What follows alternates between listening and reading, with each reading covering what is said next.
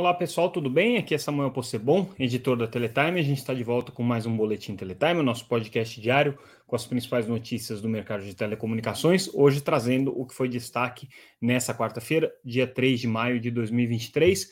Vamos começar com é, alguns dados que foram divulgados pela Anatel, principalmente com relação ao balanço de gestão do ano passado e tem alguns números interessantes. A gente já tinha trazido alguns é, números anteriormente com relação é, ao desempenho da agência, algumas metas que estavam sendo atingidas, né, principalmente na questão de banda larga, e hoje a agência trouxe alguns dados adicionais que vale a pena a gente destacar na íntegra do relatório, que está disponível lá no site, se vocês entrarem na matéria, tem é, o relatório completo. Mas, é, basicamente, o dado mais interessante que é, foi colocado é com relação à arrecadação que a Anatel consegue das multas que são aplicadas, né? Então, se a gente olhar o, o ano de 2022, foram aplicados 932 multas, 932 multas às operadoras de telecomunicações. Essas multas totalizam em um total de 2,3, quase 2,3 é, bilhões de reais é, no, no, no, valor é, é somado, né? Somando todas as, todas as é, penalidades. Desse total, só 62,2 milhões de reais foram é, efetivamente pagos pelas operadoras, recolhidos pela Anatel, o que dá é, menos de 3%, 2,7% do total de multas aplicadas. Esse restante, obviamente, não foi é, recolhido, né? Então, assim, são, são é, valores que ficam agora em disputa. A Anatel informa que dá encaminhamento para isso, então existe tanto é, o cadastramento no CADIM, né, que é o cadastro é, de créditos não quitados, é, do setor público. Em alguns casos, os, o, o, as, as, as, os processos vão também para dívida ativa. Mas, claro que o mais importante de tudo é a judicialização. Né? É, o, as, as empresas questionam as decisões administrativas e boa parte disso acaba indo para a judicialização. O curioso é que a Anatel conseguiu mais é, em é, sanções de obrigação de fazer do que com o recolhimento de multas. Isso, com as sanções é, de obrigação de fazer, que é quando basicamente a Anatel troca uma multa por uma nova obrigação para a empresa, é, ela conseguiu é, aplicar em uma penalidade total, totalizando 166 milhões de reais, ou seja, né, tem sido mais eficiente para a Anatel colocar a cobrança dessa maneira na forma de obrigações de fazer. Outro dado interessante desse balanço de gestão que a Anatel traz é com relação às arbitragens que estão correndo com as empresas de telefonia fixa, as concessionárias de telefonia fixa.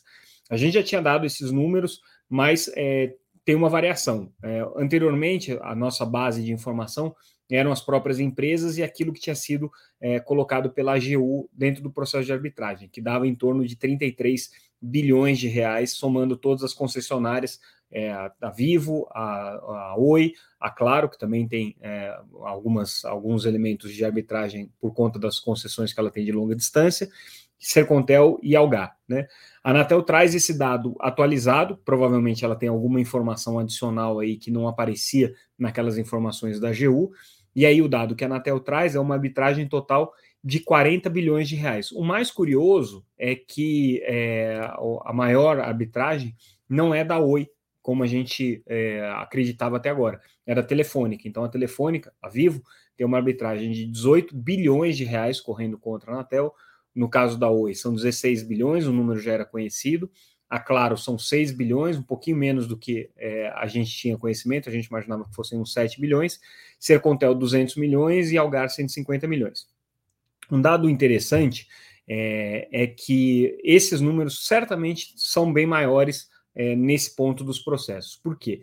As empresas estão fazendo perícias e estão refinando os números que foram apresentados ali no processo de arbitragem. Uma dessas concessionárias aqui, a gente já tem uma informação de bastidor aqui, deve ter uma conta que provavelmente vai chegar perto dos 50 bilhões de reais, se não superar isso. Mas claro que esses são valores alegados pelas empresas, existe todo o processo de perícia, de defesa da Anatel, né? Não quer dizer que elas vão ser condenadas, a Anatel, a União, vai ser condenada nesses valores, mas significa que é o que está sendo colocado na mesa.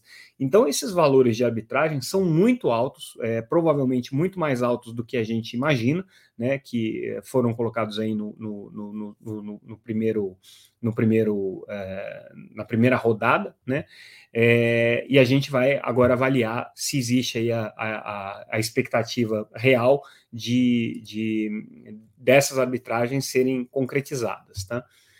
É, outra informação que a gente traz aqui é com relação aos números do mercado de é, do mercado de, de, de banda larga, tá? É, olhando os dados da Anatel referentes agora ao mês é, de março, né, a Anatel fechou esse, esses números referentes ao primeiro trimestre, né, período encerrando em março. No caso do mercado de banda larga, houve um crescimento sim do mercado, então é, aquele mercado, os números que estavam estagnados ou tendo pequenas variações voltaram a crescer. Os provedores de pequeno porte conseguiram crescer um pouquinho mais, 0,61% no trimestre, enquanto os provedores é, de grande porte, né, as grandes operadoras, conseguiram crescer 0,14%. Então, assim, praticamente o mercado de banda larga segue estabilizado, tá? O que só corrobora a interpretação que a gente já tem é, tido aí nos últimos, nas nossas últimas análises desses números da Anatel, de que o mercado de banda larga fixa bateu sim num teto, tá? Ele está crescendo agora, mas muito menos do que crescia, né? As explicações para isso muito provavelmente estão relacionadas às dificuldades de renda e o excesso de competição dentro do mercado. Muitos players, então, agora começa um processo de troca de bases.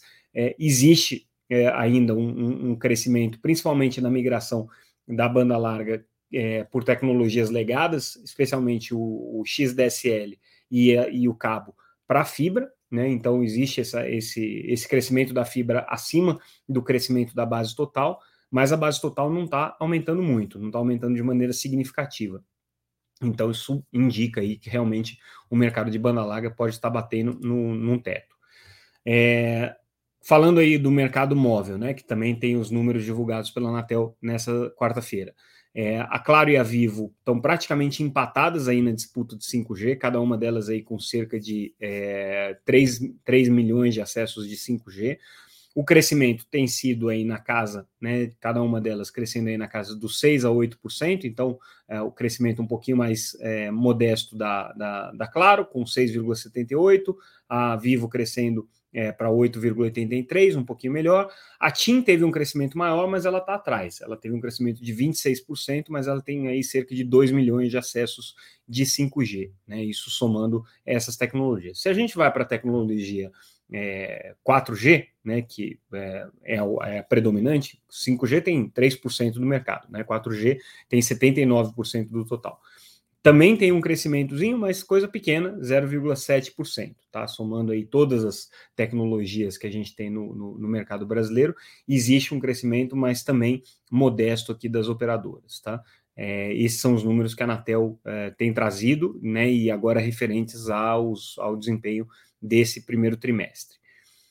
Também hoje foi instalado o Conselho de Comunicação Social pelo, pelo Senado, então o presidente da Casa, Rodrigo Pacheco, deu posse aos conselheiros que tinham sido eleitos já há três anos atrás, tá? Então, o Conselho de Comunicação Social, é, que tinha, a gente tinha expectativa né, que tivesse sido instalado já há tanto tempo, agora foi instalado, é, o presidente do Senado e do Congresso, Rodrigo Pacheco, é, indicando que o Conselho vai ser um lugar importante para discutir PL das fake news para discutir é, o projeto de inteligência artificial que ele apresentou hoje também, a gente vai comentar isso daqui a pouquinho. É, então, uh, uma nova instância aí para discussão. Conselho de Comunicação Social tem representantes do setor de radiodifusão, setor de imprensa, trabalhadores na área de comunicação, é, sociedade civil é, e segmentos empresariais porém não tem participação do setor de telecomunicações tradicionalmente. O que acontece é que um representante do setor, que é o vice-presidente de Relações Institucionais da Claro, Fábio é, Andrade, entrou como representante da sociedade civil, né, o setor empresarial também é parte da sociedade civil, né, só que não é, nesse caso é empresarial, é, então ele entra como representante e aí o que ele coloca é a ponderação de que o setor de telecomunicações, importante para o segmento de conectividade, quer contribuir sim para os debates, especialmente com relação à inteligência artificial, inteligência e, e combate às, às notícias falsas, a fake news, que é o foco que o presidente do Senado está querendo dar para o trabalho do Conselho de Comunicação Social. Vamos ver como é que eles vão conseguir aí produzir nos próximos meses material sobre isso para subsidiar o debate todo, né? Como a gente mencionou, outra notícia que a gente traz é a apresentação do, do projeto que cria é, uma fiscalização para o segmento de inteligência artificial, super relevante. E o que, que tem de importante nesse projeto? Ele surge depois de um trabalho é, feito por especialistas ali no Senado, para tentar elaborar uma minuta, né? O presidente do, do Senado, Rodrigo Pacheco, então transforma esse, esse trabalho num projeto de lei e ele traz como novidade uma autoridade para fiscalização da inteligência artificial. Então tem a previsão de uma agência reguladora para isso, né? É, se essa mesma agência vai trabalhar para outras frentes aqui, a gente ainda não tem é, essa indicação, essa clareza, mas a gente está acompanhando esse debate todo sobre, é, sobre a regulação de plataformas e regulação da, da internet, né? E a, a, discussão é justamente quem vai ser o regulador disso tudo. Então, é, estamos aí na expectativa né, para ver se é, acontece aí alguma, alguma, alguma evolução nesse debate sobre regulação da internet. E para a gente é, encerrar, quero só fazer um comentário. A gente ficou devendo na semana passada a expectativa de que tivesse divulgação de balanço da Oi nessa semana, tá? É, algumas pessoas, inclusive, me perguntando aqui, mas em função do processo de recuperação judicial e em função do, do, do, dos anúncios que foram feitos na semana passada, a Oi é, adiou para o dia 22 de maio a divulgação é, do, do balanço. Então, isso deve acontecer só daqui a duas semanas né? Por isso que a gente não está trazendo nenhuma novidade sobre, sobre isso hoje, tá? Então, tá aí a explicação. É, vamos aguardar o balanço. A Oi ainda vai divulgar o balanço do ano passado, tá? Ela já antecipou alguns resultados, mas o que vai ser divulgado é o balanço do ano passado. As empresas já estão trazendo os balanços do primeiro trimestre, mas a Oi, pelo processo de recuperação judicial, está obviamente atrasado. E com isso, a gente encerra o nosso boletim de hoje. Amanhã a gente traz mais notícias sobre o mercado de telecomunicações. Tudo que a gente comentou aqui está disponível lá no site www.teletime.com.br.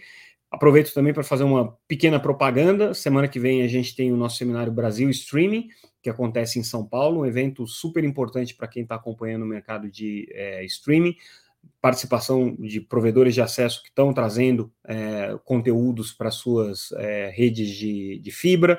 A gente vai falar também sobre canais é, baseados em publicidade, canais fast, um, uma super análise da Samsung com relação é, ao mercado de consumo de conteúdos pelas TVs conectadas. Então, essa, essa, essa análise está imperdível. É, vamos discutir também a questão da regulamentação do streaming. Ontem a gente falou né, sobre o projeto que foi apresentado pelo senador Humberto Costa, um dos tópicos que a gente vai discutir. Enfim, convido todo mundo que tem interesse, entra lá no site brasilstreaming.com.br, tem a programação completa, as informações para também vocês se inscreverem no evento. E é, finalizando, a gente convida todo mundo a entrar no nosso site para conhecer é, o portal Teletime, se inscrever para receber a nossa newsletter no e-mail e também, claro, sempre seguir a gente nas redes sociais como arroba Teletime News. Então, corre lá no nosso site www.teletime.com.br e acompanhe a Teletime diretamente no seu e-mail ou qualquer outra das plataformas que a gente tem. Lembrando que esse conteúdo desse podcast está disponível no YouTube. Se você está ouvindo já no YouTube e quiser ouvir em áudio, está em todas as plataformas de áudio, está no LinkedIn também. Então a gente coloca aí esse conteúdo em todos os lugares para facilitar a vida de vocês. E com isso, a gente encerra o nosso boletim de hoje. Amanhã a gente volta com mais um boletim Teletime. Muito obrigado, pessoal, pela audiência. Ficamos por aqui. É, e, enfim, com edições ordinárias e extraordinárias. A gente volta em breve para trazer mais notícias sobre o mercado de telecomunicações. É mais, pessoal. Obrigado.